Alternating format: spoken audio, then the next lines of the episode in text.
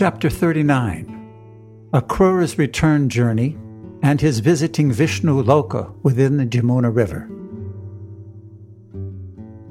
Akrura was warmly received by Lord Krishna and Nanda Maharaj and offered a resting place for the night. In the meantime, the two brothers, Balarama and Krishna, went to take their supper. Akrura sat on his bed and began to reflect that all the desires which he had anticipated while coming from Mathura to Vrindavan had been fulfilled. Lord Krishna is the husband of the goddess of fortune. Being pleased with his pure devotee, he can offer whatever the devotee desires. But the pure devotee does not ask anything from the Lord for his personal benefit. After taking their supper, Krishna and Balaram came to bid good night to Akrura. Krishna asked about his maternal uncle, Kamsa. How is he dealing with his friends? And he asked, How are my relatives? He also inquired into Kamsa's plans. The Supreme Personality of Godhead then informed Akrura that his presence was very much welcomed. He inquired from him whether all his relatives and friends were well and freed from all kinds of ailments. Krishna stated that he was very sorry that his maternal uncle Kamsa was the head of the kingdom. He said that Kamsa was the greatest anachronism in the whole system of government, and that they could not expect any welfare for the citizens while he ruled. Then Krishna said, My father has undergone much tribulation simply from my being his son. For this reason, he has also lost many other sons. I think myself so fortunate that you have come as my friend and relative. My good friend Akrura, please tell me the purpose of your coming to Vrindavan. After this inquiry, Akrura, who belonged to the Yadu dynasty, explained the recent events in Mathura, including Kamsa's attempt to kill Vasudev, the father of Krishna. He related the things which happened after the disclosure by Narada that Krishna was the son of Vasudev. Sitting by him in the house of Nanda Maharaj, Akrura narrated all the stories regarding Kamsa. He told how Narada met Kamsa and how he himself was deputed by Kamsa to come to Vrindavan. Akrura explained to Krishna that Narada had told Kamsa all about Krishna's being transferred from Mathura to Vrindavan just after his birth, and about his killing all the demons sent by Kamsa. Akrura then explained to Krishna the purpose of his coming to Vrindavan to take him back to Mathura. After hearing of all these arrangements, Balaram and Krishna, who are very expert in killing opponents, mildly laughed at the plans of Kamsa. They asked Nanda Maharaj to invite all the cowherd boys to go to Mathura to participate in the ceremony known as Dhanur Yagya. Kamsa wanted them all to go there to participate in the function. On Krishna's word, Nanda Maharaj at once called for all the cowherd boys and asked them to collect all kinds of milk preparations and milk to present for the ceremony. He also sent instructions to the police chief in Vrindavan to tell all the inhabitants about Kamsa's great Dhanur Yagya function and invite them to join. Nanda Maharaj informed the cowherd boys that they would start the next morning. They therefore arranged for the cows and bulls to carry them to Mathura.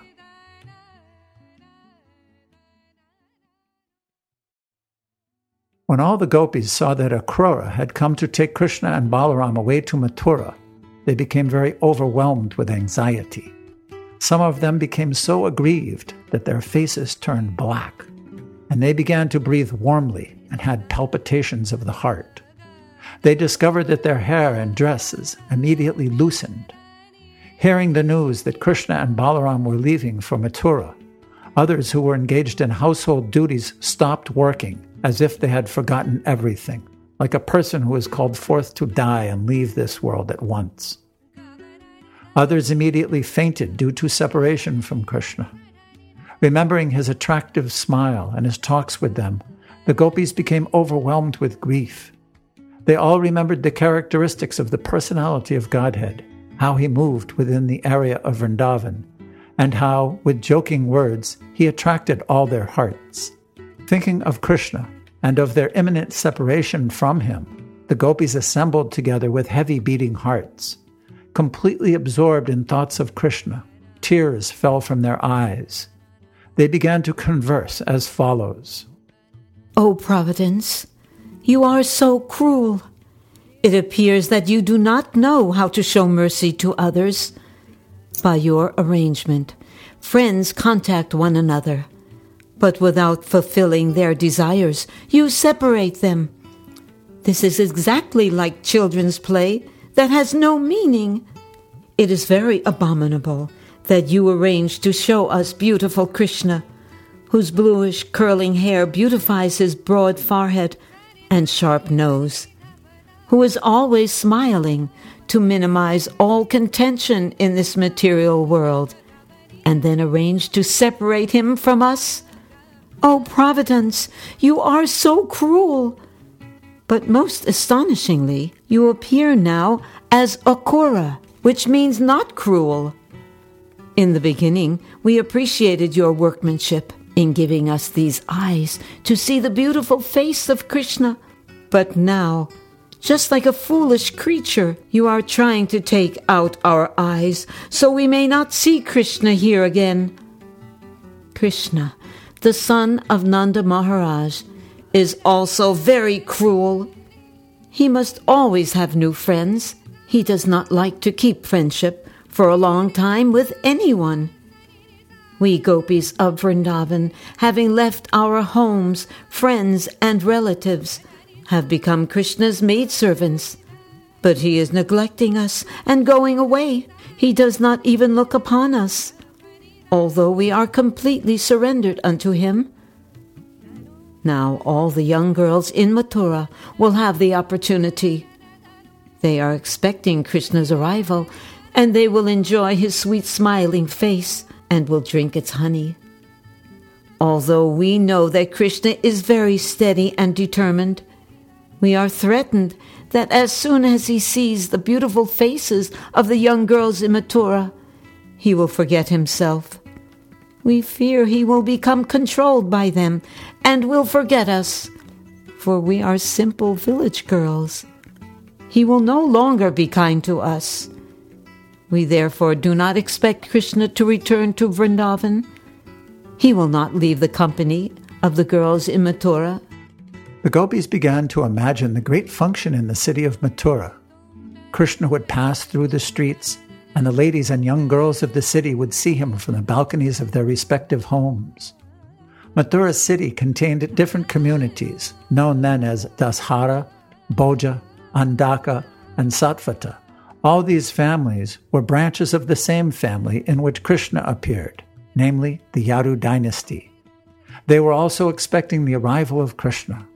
It had already been ascertained that Krishna, who is the resting place of the goddess of fortune and reservoir of all pleasure and transcendental qualities, was going to visit Mathura city. The gopis then began to condemn the activities of Akrura. They stated that he was taking Krishna, who was more dear than the dearest to them, and who was the pleasure of their eyes. He was being taken from their sight without their being informed or solaced by Akrura. Akrura should not have been so merciless but should have taken compassion upon them. The gopis went on to say, The most astonishing feature is that Krishna, the son of Nanda, without consideration, has already seated himself on the chariot. From this it appears that Krishna is not very intelligent. Yet he may be very intelligent, but he is not very civilized. Not only Krishna, but all the cowherd men are so callous that they are already yoking the bulls and calves for the journey to Mathura. The elderly persons in Vrindavan are also merciless. They do not take our plight into consideration and stop Krishna's journey to Mathura. Even the demigods are unkind to us. They are not impeding his going to Mathura. The gopis prayed to the demigods to create some natural disturbances, such as a hurricane, storm, or heavy rainfall, so that Krishna could not go to Mathura. Then they began to consider. Despite our elderly parents and guardians, we shall personally stop Krishna from going to Mathura. We have no other alternative than to take this direct action. Everyone has gone against us to take away Krishna from our sight. Without him, we cannot live for a moment. The gopis thus decided to obstruct the passage through which the chariot of Krishna was supposed to pass. They began to talk amongst themselves. We have passed a very long night, which seemed only a moment, engaged in the rasa dance with Krishna. We were looking at his sweet smile and were embracing and talking. Now, how shall we live even for a moment if he goes away from us? At the end of the day, in the evening, along with his elder brother Balaram, Krishna would return home with his friends. His face would be smeared with the dust raised by the hooves of the cows, and he would smile and play on his flute and look upon us so kindly. How shall we be able to forget him? How shall we be able to forget Krishna, who is our life and soul? He has already taken away our hearts in so many ways throughout our days and nights. And if he goes away, there is no possibility of our continuing to live. Thinking like this, the gopis became more and more grief stricken at Krishna's leaving Vrindavan. They could not check their minds, and they began to cry loudly, calling the different names of Krishna. Oh, dear Damodar, dear Madhava, the gopis cried all night before the departure of Krishna.